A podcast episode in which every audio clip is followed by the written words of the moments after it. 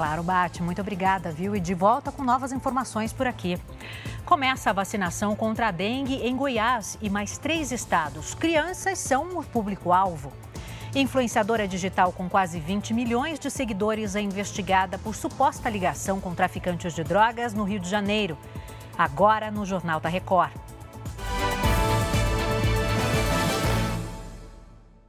Oferecimento Bradesco. Caia na folia, mas não caia na cilada.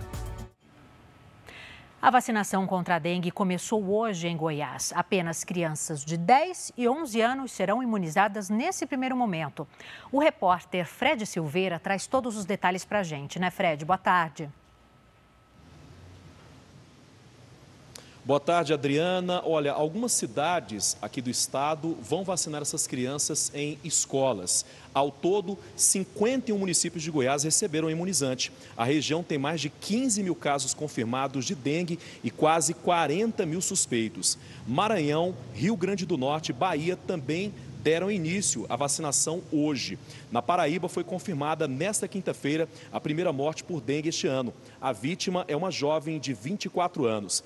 As regiões Norte e Nordeste registraram mais de 27 mil casos prováveis de dengue desde janeiro e 16 óbitos estão sendo investigados. Aqui na região centro-oeste foram quase 105 mil casos prováveis e 116 mortes seguem em investigação. Por fim, o sul e sudeste, nessas regiões, quase 400 mil casos de dengue já foram confirmadas e 214 mortes seguem em investigação.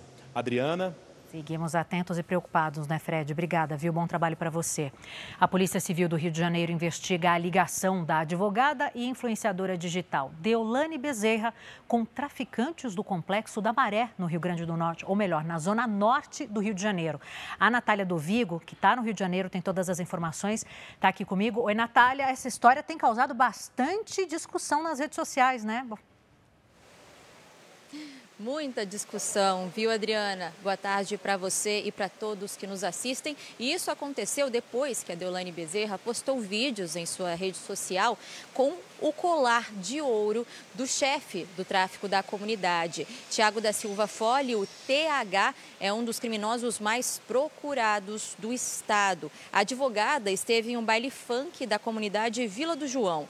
Em nota, Deolane confirma que esteve no local e que não cometeu nenhum ato ilícito e está à disposição da justiça para prestar esclarecimentos. Agora, os investigadores querem saber se ela tem envolvimento com as lideranças do tráfico. Deolane ficou famosa principalmente depois da morte do ex-marido, MC Kevin, fanqueiro.